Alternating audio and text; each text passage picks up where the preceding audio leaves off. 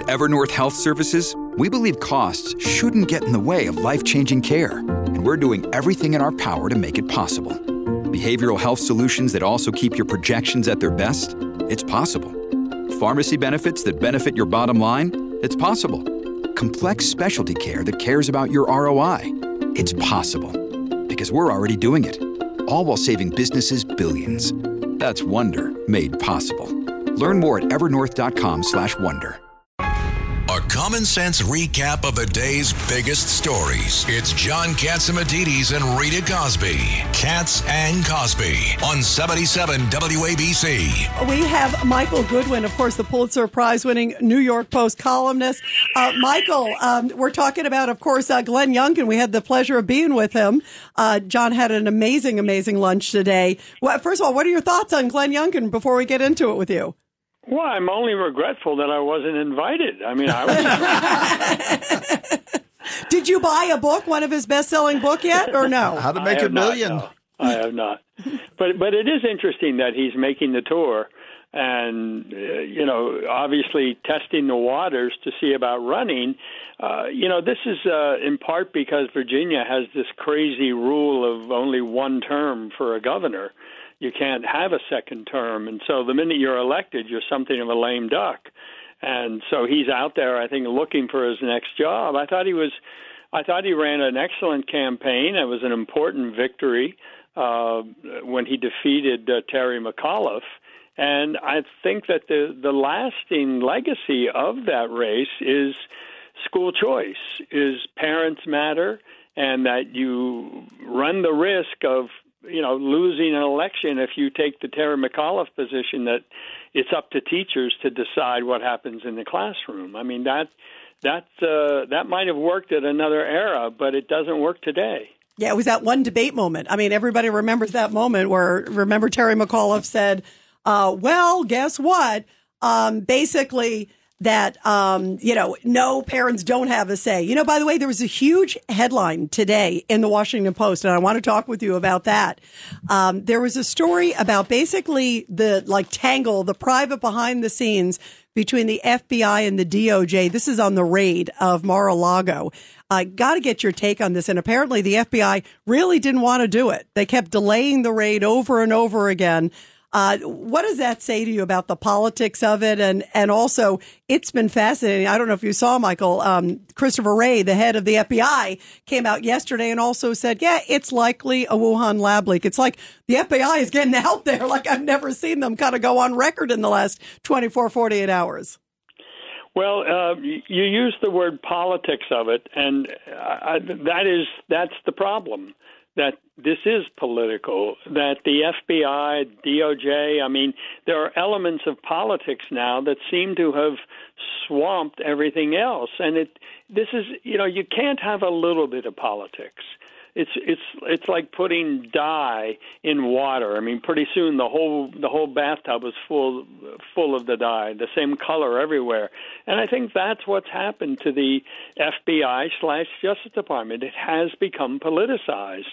When you read about this memo uh, going after uh, conservative Catholics because they're a threat for uh, supre- white supremacy, I mean, who's making this stuff up? And it, it just it goes back to Peter. Strzok Strzok, right? Peter Strzok and uh, all of those who are sending these memos and during the during the 2016 campaign and afterwards. I mean, a totally politicized DOJ slash FBI is terrible for the country. And and uh, when you think of the Hunter Biden case, so the FBI has had his lap, laptop since 2018, late 2018 or 19. And here we are in 2023, and still no charges, no resolution. Now, to me, on its face, that is politics. By the way, did and you it, see, um, Michael, it just came out, we were talking about it right before the show here, that Grassley came out today in the big hearing and basically said there are about a dozen sources who have reported potential criminal activity with Hunter Biden. To your point, it sounds like Grassley is really going full throttle. He says these are whistleblowers within like FBI and DOJ. Well, that's right. And then Josh Hawley was was questioning Merrick Garland about uh, the the raid, the armed raid on a on a father, uh, a, a Christian father, pro-life, for demonstrating outside of an abortion clinic. I mean, an armed raid with his with his family and everything. They put him on trial. He's acquitted in an hour. Uh, and this is this is the government now. This is the armed part of the government you to intimidate protesters, to intimidate parents. Um, this is this is serious stuff. And Merrick Garland uh, acts like this astute, by the books lawyer. In fact, he's presiding over uh, a corrupt Justice Department that is now doing the bidding of the far left. I mean, this is a monumental event because if you if you think about recent history in the 60s or 70s, the far left hated the government, hated the Justice Department, hated law enforcement, hated the FBI. Now they're in cahoots to do things like go after parents who complain about a woke agenda in their schools, to have an armed raid uh, on a, on a man who dared to protest outside of an abortion clinic. I mean, th- these are this is frightening stuff. Michael, it's uh, it's Richard Weinberg. You had a great column about a great documentary. The documentary is called Gotham: The Fall and Rise of New York City. And I know you attended the premiere. I was at the the premiere. Why don't you tell our audience about your column and about that documentary and why it's so important? Well, it, it's uh, as you said, Richard. It's uh, it's really about the the rise, the fall of New York back in the 70s, 80s, and early 90s, and the rise over the succeeding 20 years under Giuliani and Bloomberg. And I, I think that the purpose of this was to capture this event. It's really a 50 year event when you think about it. It goes back to John Lindsay when the murder rate tripled. Uh, and all the way through Bloomberg, and the the point uh, of the of the man who conceived of it, Larry Mone, formerly the head of the Manhattan Institute, was that a lot of people, he said, don't understand what happened, but more importantly, they don't understand why and how it happened. And so he wanted to capture this historic event, this turnaround of New York, and the statistics uh, bear bear re- repeating simply because they are so incredible. For example, in 1993, the the year that Rudy Giuliani was elected mayor, but of course he takes office in January of 94. In 1993, there were about 2,000 murders in New York. Four years later, that number was down to 770 or so. I mean, that is an amazing change in one term. I think that may be the single most important term uh, in modern New York mm-hmm. history. I think Ed Koch had an excellent first term as well, but I think this first term of Giuliani's it turned the tide and it made people think that this is possible and it can be done. And he went on, and then Bloomberg sort of picks up the mantle, and you have uh, improvements in education, primarily the, the, the birth of the charter school movement in New York City, and you have the reduction in welfare. Uh, you know, Giuliani and Richard Schwartz, I think many of you know Richard, uh, was very helpful in all of this.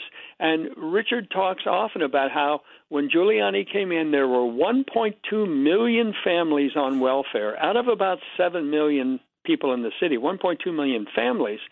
And the Dinkins administration had left projections that it would rise to 1.5 million families. And by the time Bloomberg finished, it was under 300,000. Yeah, Michael, uh, this is Rudy Washington. I want to give this some context. Uh, Chicago has two and a half million people. Uh, last year, their murder rate was over 700, I think 740. Um, New York is really probably around nine, 9 million people.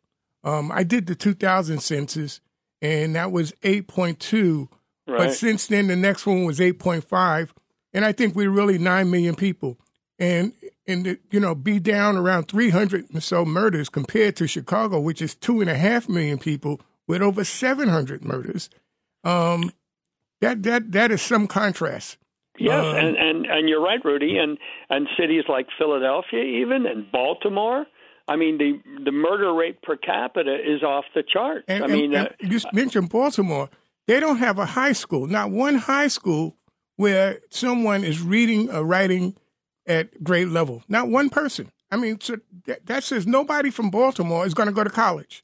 yeah. I mean, No, th- th- these are collapsing uh, structures of, of these cities. I mean, no, you know, high crime, poor schools.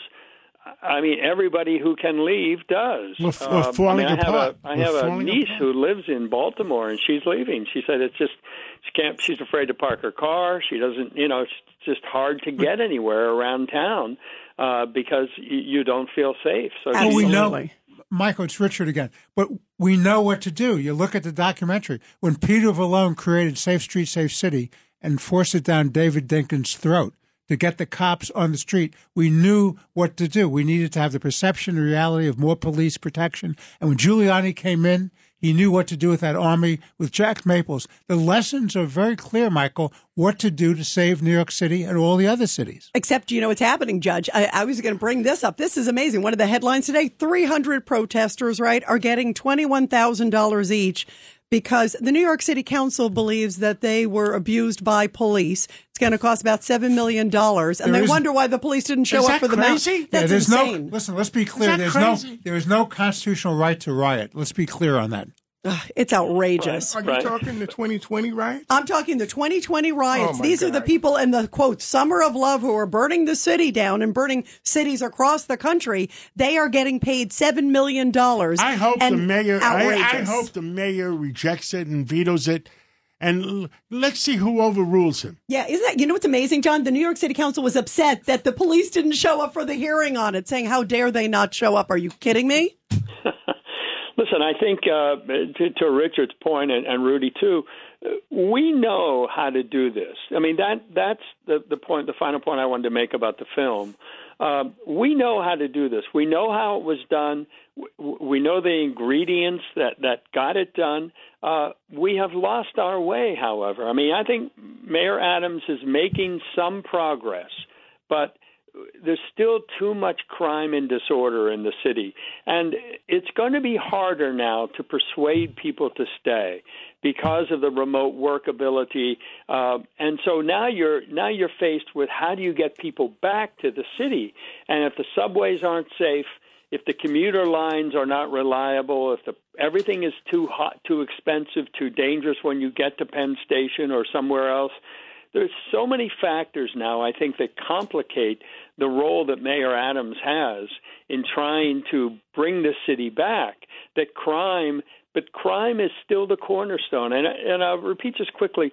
In 1993, I was the editorial page editor of the Daily News, and we had endorsed uh, Giuliani for the mayoralty, but he came in to see us uh, just days before the election. And he said something that I'll never forget. He said, Look, statistics are very important about crime. He was talking. He, don't get me wrong, crime statistics matter a lot. He said, but what matters even more is how people feel. Do people feel safe? And that has always stuck with me. And that's the real gauge that I think a politician has to go by. And so Eric Adams should not be satisfied or think that it mission accomplished nobody- because nobody the feels safe. gone down.